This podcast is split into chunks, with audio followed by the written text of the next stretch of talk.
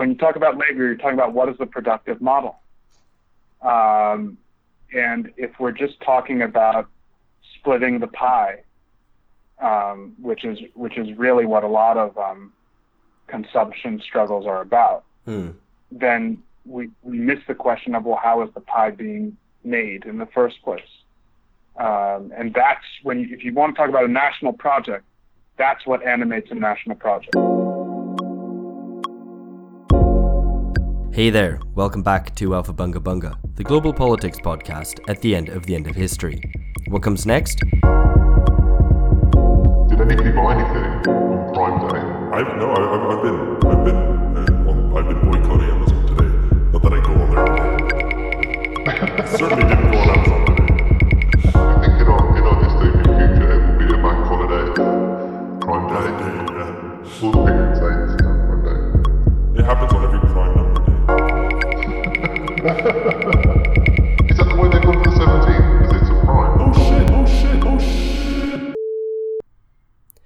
I'm Alex Hochuli, and today we're taking a global look at cities and the urban struggles that animate national and municipal politics. We're discussing social movements around housing, rent, transport, and the right to the city. First, we're talking about cities in the global north. The first bit is us talking to Ben Bradlow about cities competing with one another to attract capital. Then you're going to hear a short interview with David Adler. David writes on urban development, focusing specifically on rent, which is the topic of the first 20 minutes. If you want to hear more from David Adler, check him out on episode 40 on centrist authoritarianism. But then the bulk of this episode is going to take a broader perspective on urban politics. Everyone now knows that for the first time in human history, a majority of the planet lives in cities. The former third world used to be marked by its rural character, but no longer. So the global south has rather become like the global north, that is, urban. But here's the question At the same time, are the cities of Europe and North America becoming increasingly like those of the global south, that is, more segregated, extremely unequal, and with greater social exclusion than we've become accustomed to in the post Second World War period? Joining us to take a wide ranging look at these questions is Ben Bradlow, a PhD candidate in sociology at Brown and an expert on cities and urbanism, currently doing a comparative study of Johannesburg and Sao Paulo. One final note before we get started. We're now adding recommended readings in the show notes, as many of you have requested it. There's stuff in there from this program's guests, as well as articles and essays that touch on the ideas of this podcast. Glad to have you all with us, and if at the end of this program you've liked what you've heard, why not share it with your friends and enemies? All right, so we're here to talk cities and urban struggles in the global north and south. I'm Alex Hochuli, and I'm joined by Ben Bradlow, as well as Aufhebunga Bunga regulars Phil Cunliffe and George Hoare. Uh, so today we're recording this on Tuesday, the 17th of July, which is, um, if you weren't aware, Prime Day. Uh, it's a thing that Amazon has made up uh, to have sales.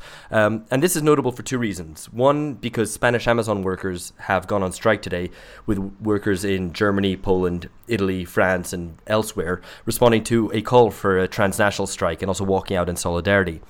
But it's also notable for the fact, I think, that uh, US cities have recently been falling over themselves to attract Amazon so that the corporation would set up its second headquarters in its munici- municipality. Um, and I guess it's notable because it's not an isolated incident. Uh, the so called World City is uh, mainly distinguished by the fact that it tries to attract and is able to attract global capital. Um, and Ben, I know you on Twitter were, were quite critical of this. Um, any thoughts on, on this lovely day, Prime Day?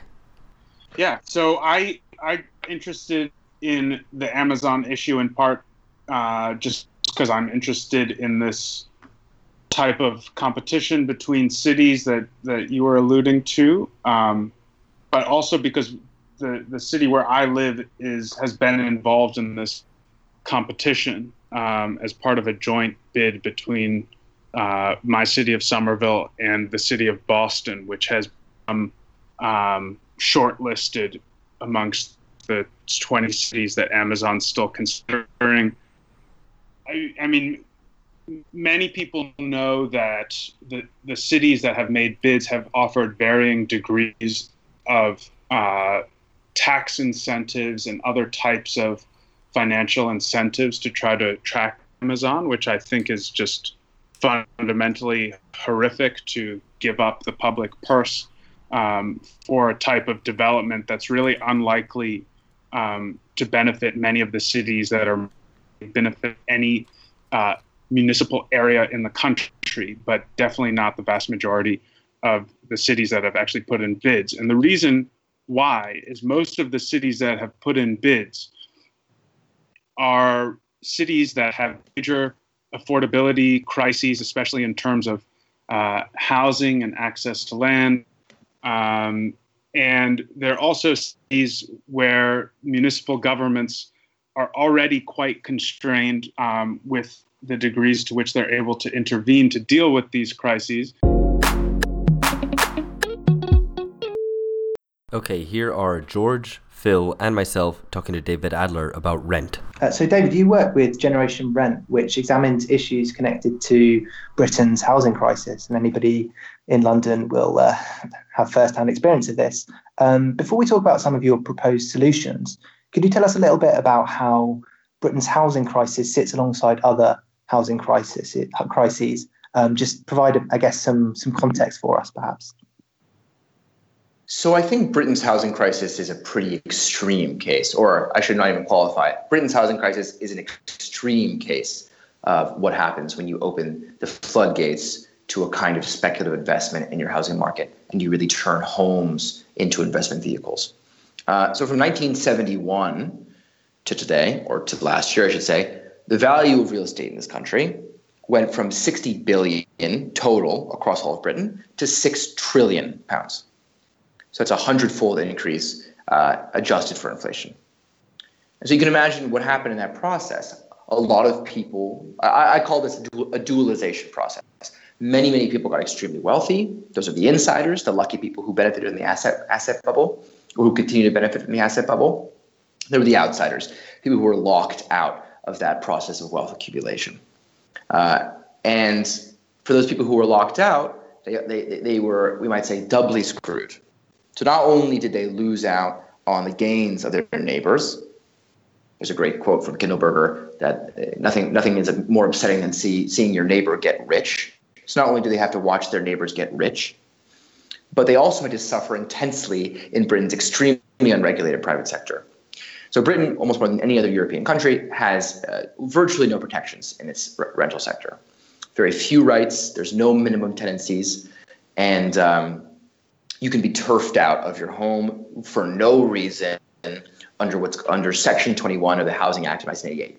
Um, so here in Britain, we're reaching kind of record highs of Section 21 evictions. We're reaching record highs of rough sleeping. Very few protections for people who are struggling in the private rental sector, uh, where you know in a place like London, you have tenants paying upwards of 70% of their income on rent for really, really bad conditions. So there's a, there's a big fight happening to, to transition to a more humane, you might call it continental model of renting. But it's very hard, in particular, given that London is kind of structurally lit hooked, you know, sort of addicted to we might sort of sort of klepto real estate capital. So this country runs on and, and is kept afloat by very very dark money laundering that's happening through its real estate sector.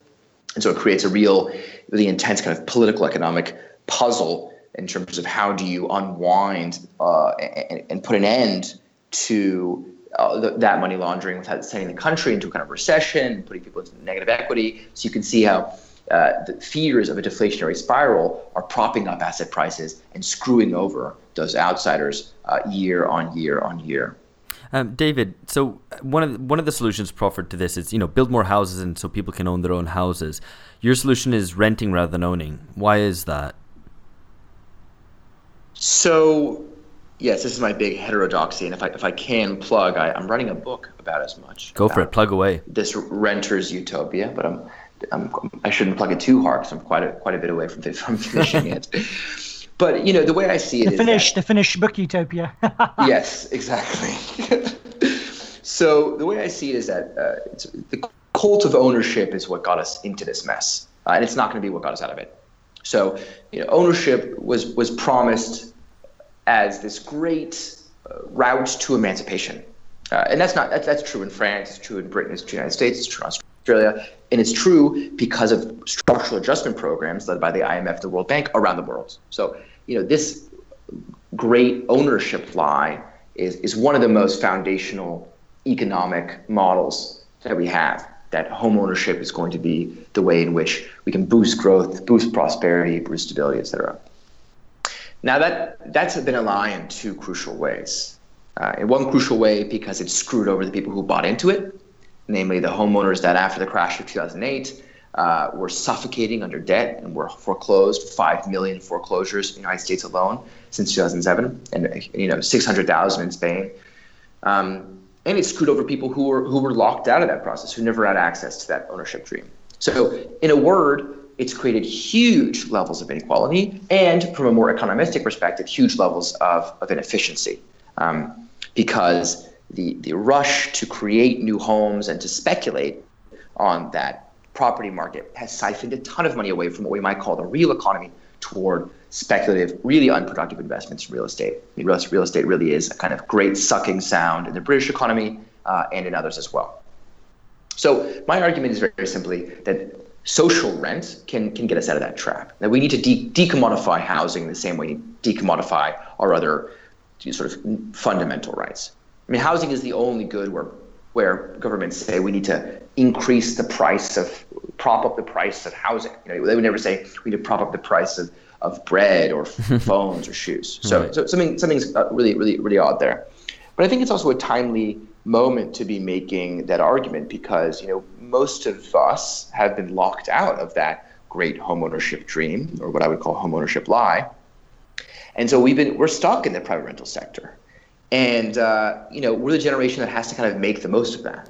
We, we've been exposed both to the to the great harms of living precariously in the private rental sector, but also to its great benefits. You know, one of the things, one, one, uh, piece of great ownership lies is that it actually makes you more free. But no, it doesn't. You have to own a house. You're shackled to that property and to maintaining it. Renting also is a way of freeing us from the needs of ownership to being able to be more flexible, to move around the world, to engage and move where where we, to places, to communities where we want to engage. Um, so uh, we, you know, re-engaging the notion of social ownership, not just as a way of reducing inequality, but also as a way of emancipating ourselves from the need to hoard, to collect, to buy, and to own. I think is something that we need to highlight. You know, to close then, would you be able to link different attitudes to housing to different political positions for us? To what extent does the housing question in the UK capture the political kind of thorn, the thorn, the problems of our era? I was trying to avoid saying contradictions because I didn't want it to be too, uh, too, too obvious. What's wrong with contradictions? contradictions is a, is a great word. Okay, okay. To what? Say it again. How far does how far does the housing question in the UK encapsulate the contradictions of the current order? There, I said it. I think uh, to answer your question straight up, very well. So this is this is the core of, of my academic research. Actually, is is looking at the the political economy of, of Britain's housing crisis, and the main argument that I make in my academic work is that housing markets are broadly polarizing. So as house prices rise, as we as Britain undergoes house price inflation, we see insiders and outsiders moving in opposite directions. Insiders become more conservative with less desire for welfare spending, less desire for government intervention, and renters, outsiders, become more encouraging welfare spending and move to a more radical position in terms of their preferences for government intervention. And I think that this is exactly what we saw in the general election in 2017. We saw homeowners continue to move, especially older and wealthier homeowners, move in a more, in a much more conservative direction to protect the value of their asset, which in this country has become also their pension. It's a country where uh, the Bank of England, the chief economist of the Bank of England, Andy Haldane, has said that property is a better bet for retirement than your own pension. So we have a political and economic system that's, that's premised on you hoarding wealth in your asset. And we saw that private renters who are moving to a much more radical position by dint of their exclusion from that process, coming out in record numbers to vote for an anti austerity program that would build social ownership and encourage their, their, their inclusion. So, you know, I think that, that the housing market is, is, is a good example uh, of of this of the polarization of economic outcomes and the role of economic inequality today. I think if you look at the housing market, you can really understand the, the generational conflicts the, the class conflicts uh, and the geographical conflicts taking place in Britain today. Um, and so I'm working on a few papers linking sort of Brexit to, to house price inflation, linking the 2017 uh, outcome to, to, house price inflation. So I'd be happy to keep you updated on those. But uh, you know, the, the, basic premise is that we need to, and where I take my political inspiration from, is to build on that sense of exclusion, not to repeat the mistakes of the past and try to re to, to you know get young people to buy their own properties, but to to mobilize that radicalism to take, take advantage of the sense that you know young people have been exposed to the, to that great life ownership and to build a new economic model and to build a kind of new mode of socialized post-capitalist property ownership from there. Okay, and now it's back to Ben Bradlow for the main dish. So, as we're going to look at cities in the global north and the south and maybe see if we can't draw out some generalizations from this, uh, I wanted to ask you about your own research because you look at democracy and inequality comparing Johannesburg, South Africa, and Sao Paulo, Brazil. Would you be able to give us an overview of this and maybe also pull out some key comparative points? Like, are the challenges facing Sao Paulo and Joburg the same as those in Jakarta or Lagos or Mumbai or something? So, so yeah, I mean, the, the way that I uh, approach the study of cities is that the politics at the city level really matters. So, you know, cities are always considered, and rightly so, as a subsidiary level of government. Um, and so often what happens in cities is read off of what's happening uh, nationally but actually we see a lot of um, variation in cities that otherwise you might expect to look similar um, given what's happening at the national level. So the way the, the kind of setup for my research is that Brazil and South Africa had very similar conditions for transition to democracy in terms of the social base that was um, driving the, that transition and the key elements that I think about are the what has been referred to as a social movement unionist alliance of a new independent trade union federation, uh, cultural groups, uh, progressive religious groups, and um, neighborhood and social movements uh, in urban areas. And the heart of that alliance in both Brazil and South Africa uh, was in Sao Paulo and uh, Joburg to a large extent in terms of what was the, what city was was most important for driving that alliance, which in both cases was aligned to um, a new programmatic party of the left. Um, and so I take that and say, well, how capable has uh, each city been in addressing the demands that those movements were making around access to urban services after transition to democracy? And basically, I'm looking at well, how do movements transform state structures, but also then how do state structures transform movements? So it's not just um, a, a, linear path. And um, in terms of the material outcomes that I look at in Sao Paulo and Joburg, Sao Paulo has done much better at delivering uh, public goods like housing and sanitation networks, as well as um, public transportation networks, um, than Joburg.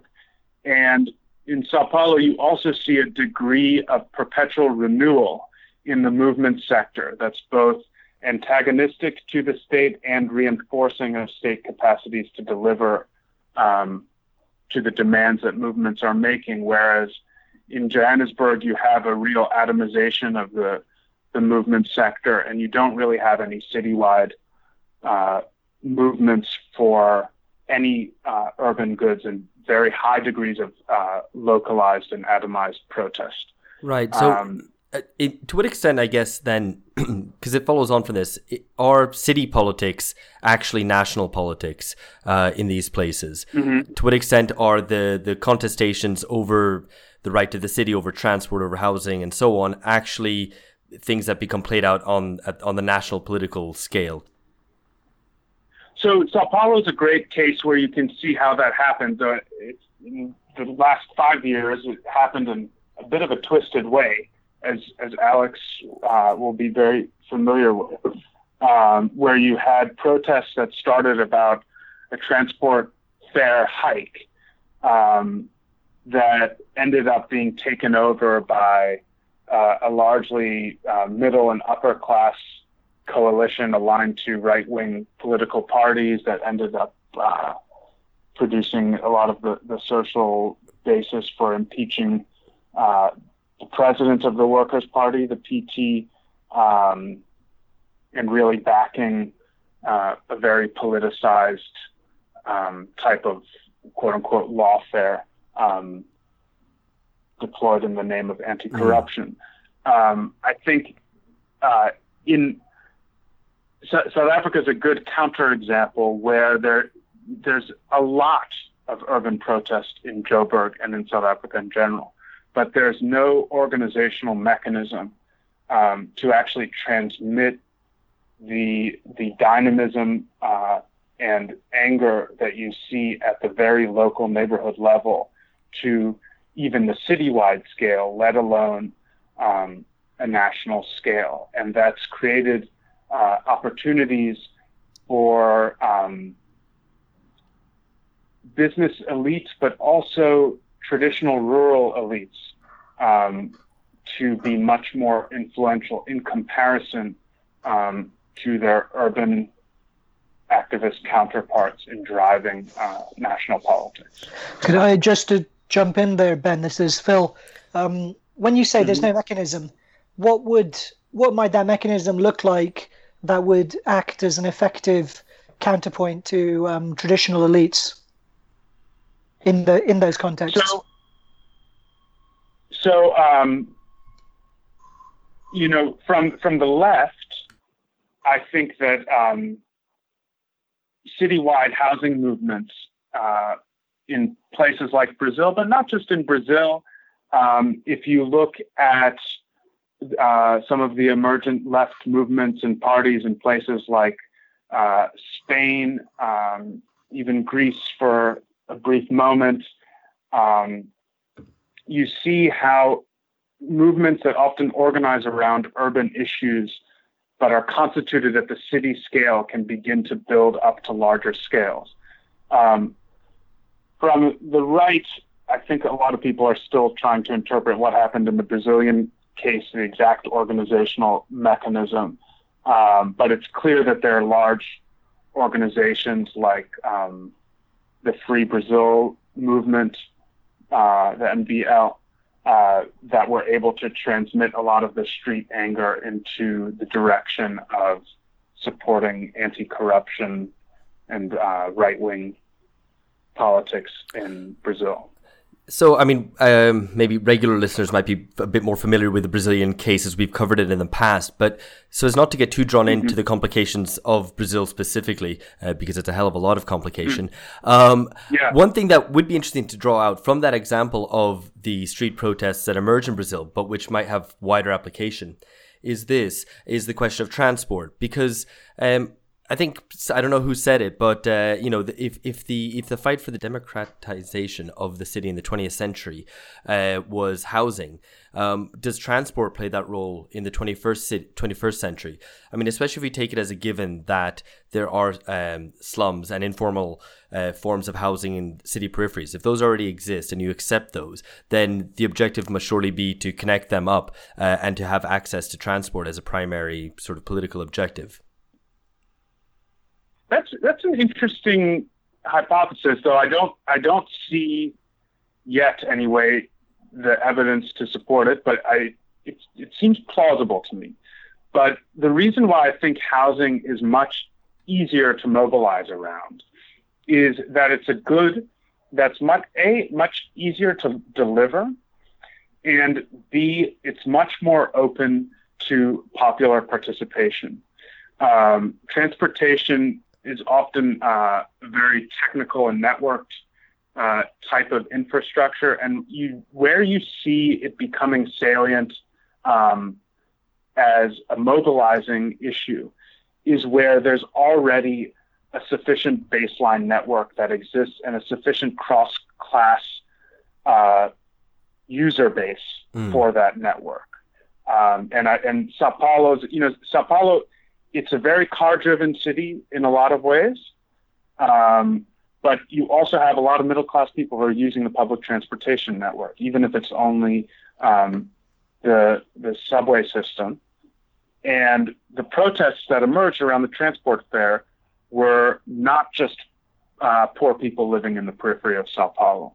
Um, and so you had that cross-class user base that could mobilize around that issue. But I think in the growing urban centers of the South, especially in um, Africa and Asia, you just don't see the the degree of elaboration of the transport network that would lead me to expect that to be an immediately, uh, you know, best candidate for urban mobilization. Uh, that's interesting. And I guess in a lot of these places, I mean, I think you've spoken before about uh, Johannesburg, where uh, the public uh, transport system is really actually quite privatized. It's private minibuses running around from one place to another. Um, yeah. And I think that's probably the case in a lot of megacities uh, in the global south. Um, yeah, yeah. Uh, you know, with their own idiosyncrasies, but you know, the idea that the the the local government has a formal um, managerial stake in a unified public transport system uh, is relatively novel um, mm. in a lot of the um, emerging and growing urban centers of the South. So, just to pick up on this a, a little bit, I think so. Something Phil and Alex and I, and this is George, um, by the way. Hello from. One of the the world cities, London, and I can see just to paint li- listeners a bit of a picture. I can see Canary Wharf out my window as we're as we're doing this. Um, so the yeah, so we, we were sort of talking about this a little bit. The global south, perhaps much maligned term, used to be defined by some at least by its rural character, but now it seems increasingly defined by the urban by its urban character, and particularly some of these cities which we've talked about and previous episodes of the podcast: Tehran, Istanbul, Sao Paulo, Mexico City, Lagos, Cairo, Mumbai, etc., etc. So I guess just to zoom out a little bit, do you think the this increasing pace of of um, urbanization is shifting the way we think about this kind of global north-south divide as a whole? And I think particularly, you know, not to load too many questions on, but what do you think of the role of the of slums? So Mike Davis, this idea of um, urbanization without industrialization. What, what role do you think that plays in defining this global north and south that we that we that we might have? Yeah, I mean, I I just used the language, but I I am increasingly not particularly animated by it um, because I think that you, the the kinds of divides and inequalities um, that have been seen to characterize the urban so-called global south have a lot of analogs in um, more industrialized countries as well. So I agree, I totally agree that urbanization with, without industrialization is very much a southern uh, phenomenon.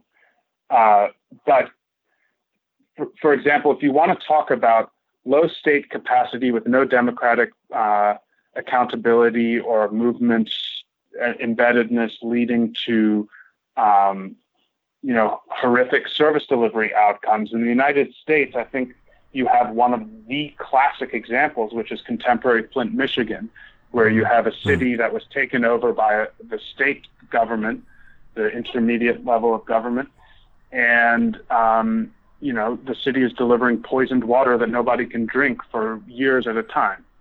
Um, so you know in that sense, there's a slum-like character to life in Flint, Michigan. Um, urbanization without industrialization, uh, I think, is increasingly a global phenomenon. I mean, between deindustrialization in the north and no industrialization in the south. Well, this this is something that we've spoken about. Um, I mean, privately, but before Ben, about how in some ways the politics and societies of the North are becoming perhaps increasingly like those in the global South, or that the, the kind of sharp divides that we used to maintain are kind of becoming a little bit more blurred. And, and regular listeners will be familiar with this topic as we've discussed it in the past. Um, and I guess uh, one way of one way of kind of drawing that out as well. Um, one thing that occurred to me is that uh, some kind of swanky new apartment buildings in high-rise apartment buildings in London, um, and incidentally, high-rises used to o- only be associated with social housing or lower-income housing, and now you've got swanky new high-rises, which is a new thing for a city like London. Um, but in places like that, uh, in these new high-rises, you've got like poor doors. You know, you've got uh, separate entrances for areas of the new development which are reserved for lower-income residents, and I mean, that just is obviously offensive to anyone with a sense of uh, of a democratic culture of a shared public space. But it, also it did remind me that you know in São Paulo this is hardly an unknown thing. Any building which is slightly older than let's say twenty years uh, will have service elevators and a social eleva- elevator. Um, nowadays, discrimination is banned by law. You're not allowed to discriminate into who goes into the social elevator and who goes into the service elevator. But you know, this is still a, a visible form of segregation that's still there, or there's a legacy of that segregation. Um, and yet, you know, in, in some of the most developed, advanced bits of uh, of the global north, uh, you're seeing a kind of replication of, of these sorts of forms of segregation.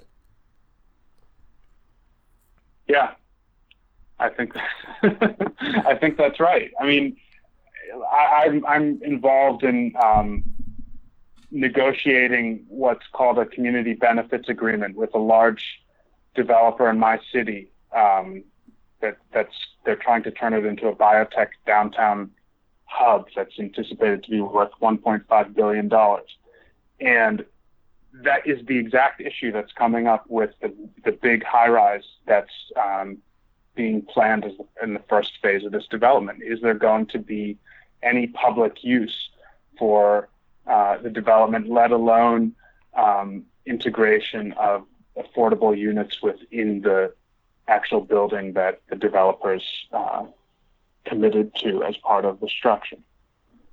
Mm. Um, so, so, so yeah. I mean, if, if you're saying urban, you know, urbanism and even the architecture of North and South are bearing uh, increasingly similar social realities, I think it's exactly right.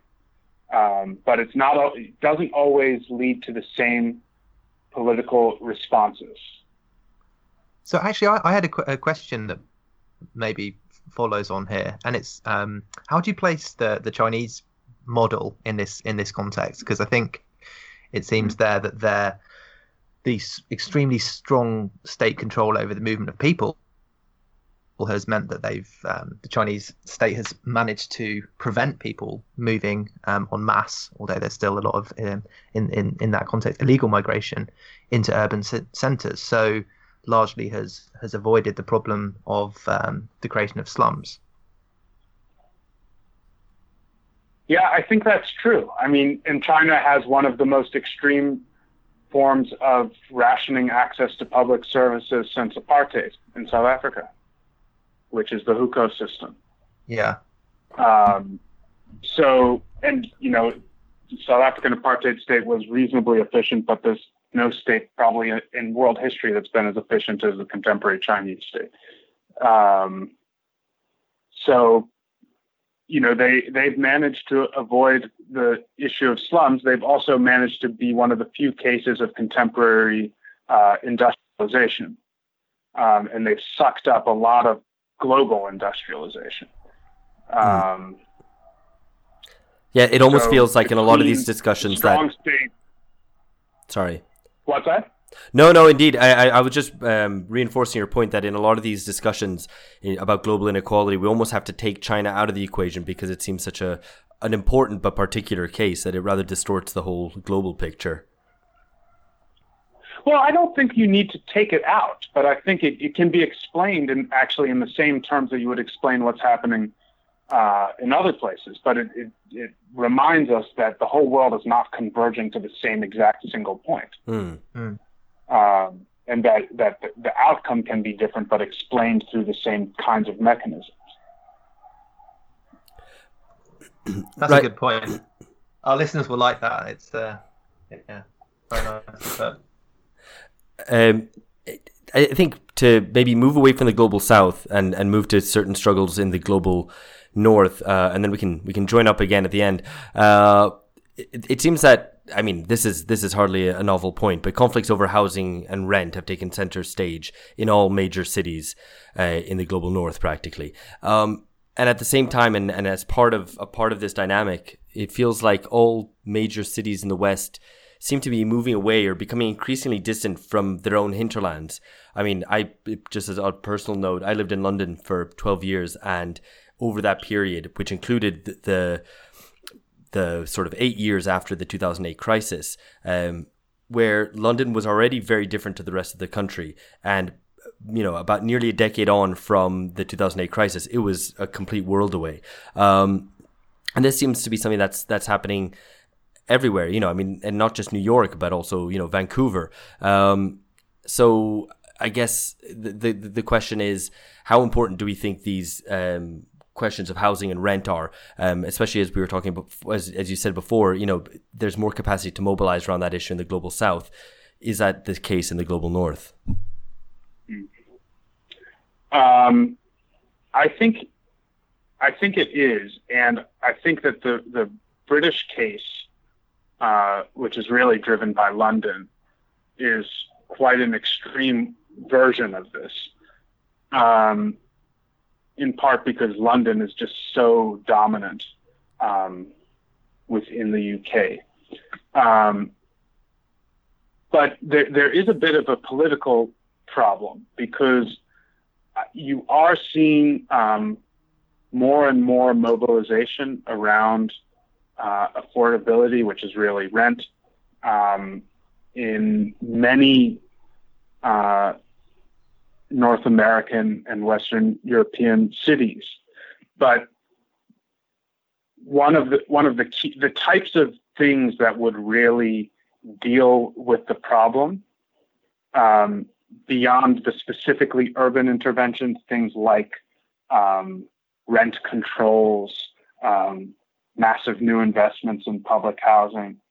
Uh, in, ter- in terms of like the, the regional economics that would actually deal with this regional transport networks, um, you know, investing in previously uh, deindustrialized or um, former agricultural centers. Um, it's it's hard to build those politics that unite um, the hinterland with the metropole. Hmm. So there there are limits to what can be done just in the metropole, um, and you know, attacking landlord rentierism is not uh, at this. I haven't seen a case in North America or Europe where that's been able to really attract a significant group of people in the in the hinterlands that that you know could really build a political movement at the scale required to actually uh, make those kinds of changes. Yeah, and it certainly isn't coming from the top because um, I think in most Western countries, you know, there isn't any politics which aims at having a sort of national project in any sense of the word. Um, so they're very happy to let the, the sort of major cities, the metropoles, surge ahead of the rest of the country, um, more interested in competing on yeah, the I global, mean, international scale than than they are in um, developing the country as a whole. Yeah, and I wouldn't just cast that as an absence of a national project. There is a project, and it's um, linked to a specific subset of urban populations. Hmm. Um, and, you know, like in the US, uh, one of the biggest groups that's, that's financing the Democratic Party is uh, the real estate sector. And, you know, you, you can define that kind of broadly. So it's real estate developers plus lawyers plus accountants, you know, the whole ecosystem mm. that drives uh, the real estate sector. This is one of the, the largest uh, donor bases of the Democratic Party.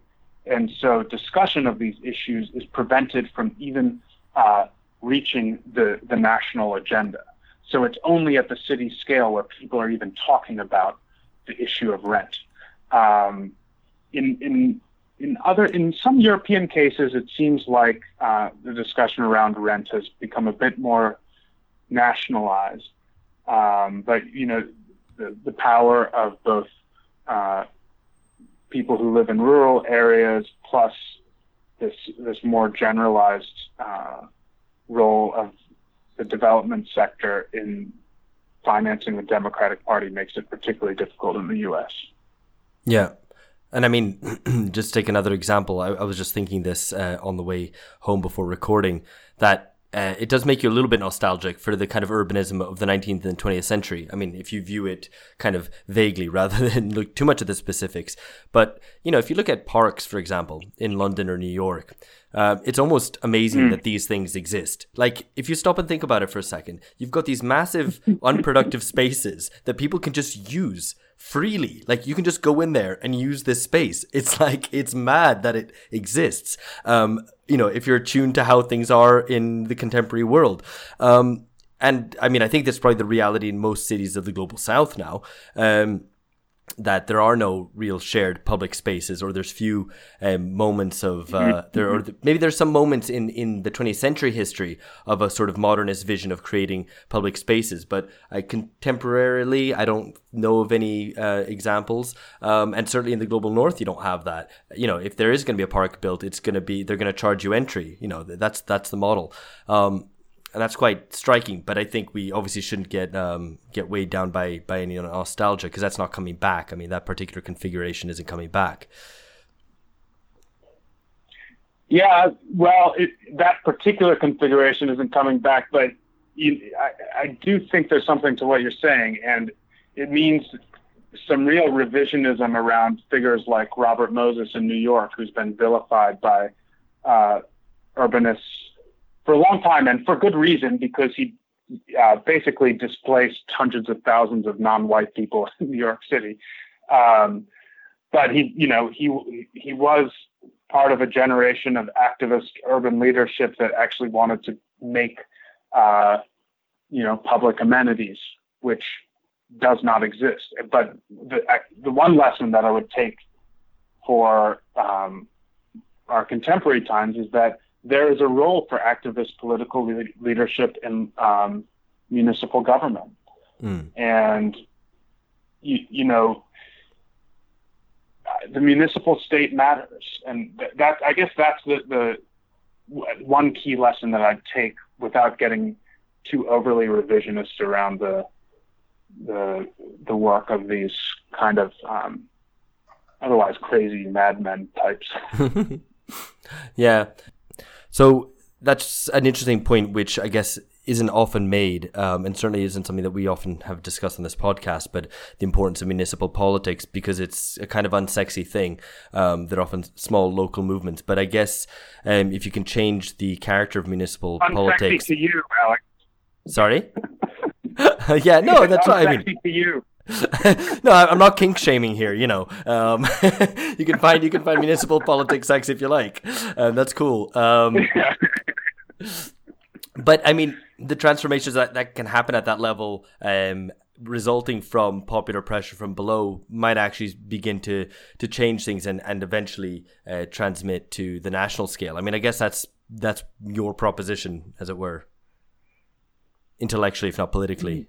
Yeah, I mean, I don't want to get too too romantic about that. Um, I don't know. We're sticking on this metaphor, which I want to move away from. Uh, but uh, you know, I'm not saying municipalism is the answer. I'm saying that the kinds of things that begin to mobilize people often are at the municipal scale, and that municipal government is a key determining factor for where those mobilizations go. Mm. So it doesn't, you know, achieving change at the municipal level is never enough. Um, but it is a place where um, bigger things happen. And uh, actually, Brazil is a fantastic case of that because the story of the PT and the story of many of the gains that the PT achieved nationally uh, under Lula in the first term of Dilma were made possible by uh, a prior phase of the party where it was only in power in municipal governments and built the track record, capacity, and uh, connections with the movements that would eventually bring it to national power. And that, I think, you know, it's not like a, a, a recipe that you just implement anywhere. But it's the kind of dynamics that I think um, make municipal politics uh, promising for thinking about uh, more contemporary problems, um, which otherwise seem hopelessly constituted at national or even global scales. Mm. That's really interesting. I to um, maybe be to try to push you on being maybe a little bit more specific. Do you think there is a particular theme or area which takes center stage in that? I mean, we've mentioned transport um, and housing, sanitation, perhaps, or do you think a broader umbrella such as the right to the city um, is something that is worth going with, or is that too abstract? I think there's there is some promise to the right to the city, but I also think it's pretty abstract. Um, I mean, Brazil is one of the few places where it's made it that language has made it into the formal sphere of politics, but it's really been struggles around more concrete uh, demands that have get, given some reality to an otherwise abstract concept like right to the city. The problem, the big problem with municipal politics only, is that it's very hard to deal with uh, the question of labor mm. um, at the city scale. Uh, I mean, economy. There's just uh, rather, at least in terms of municipal politics, it's very difficult to intervene in questions around labor, except at the margins. Um, so, you know, that all that is to say, worker organization, whether in traditional trade unions or other kinds of forms of worker organization, aren't obsolete just because urban struggles around, um, you know, material goods uh, in the city are increasingly important. The, the, the labor question remains central, and um, it's you know it, it may be the most articulated question as these kinds of struggles uh, scale up. I think that's interesting because the a lot of the um, struggles around the city tend to end up being some form or another of consumer protests. Um, if it's around mm-hmm. rent, it's about the rent being too damn high, um, which is a good slogan, but maybe not the most effective politics. Um, around transport, around the cost of transport. Um, and so I guess it is hard to have to gain the sort of leverage necessary for these movements. Um, we, uh, you know, as against political power that uh, you know people can be bought off uh, in consumer politics quite easily, and it's also hard to make long-lasting, uh, durable networks uh, between consumers. Um, they tend to be quite quite um, sporadic and spontaneous comings together. You know, you can you can have a boycott which lasts for a short while, but um, it's hard to maintain that over a long period of time. Um, so I think you're right to draw attention, draw our attention to the to the role of labor. And I guess a, a question for looking looking to the future is, you know, how do how to unite those struggles? Because I think those sometimes more short-lived consumer struggles are not irrelevant. But um, but I guess the question is, how do you join those things up? Yeah, well, if I had an answer, then uh, I don't know. I feel like other people would also have the answer. uh, but yeah, I think that's a million dollar question. Um, and you know, it's not just about labor. It's you know, what, like like the good Marxists so I, I know you all are. Uh, when you talk about labor, you're talking about what is the productive model. Um, and if we're just talking about splitting the pie, um, which is which is really what a lot of um, consumption struggles are about, hmm.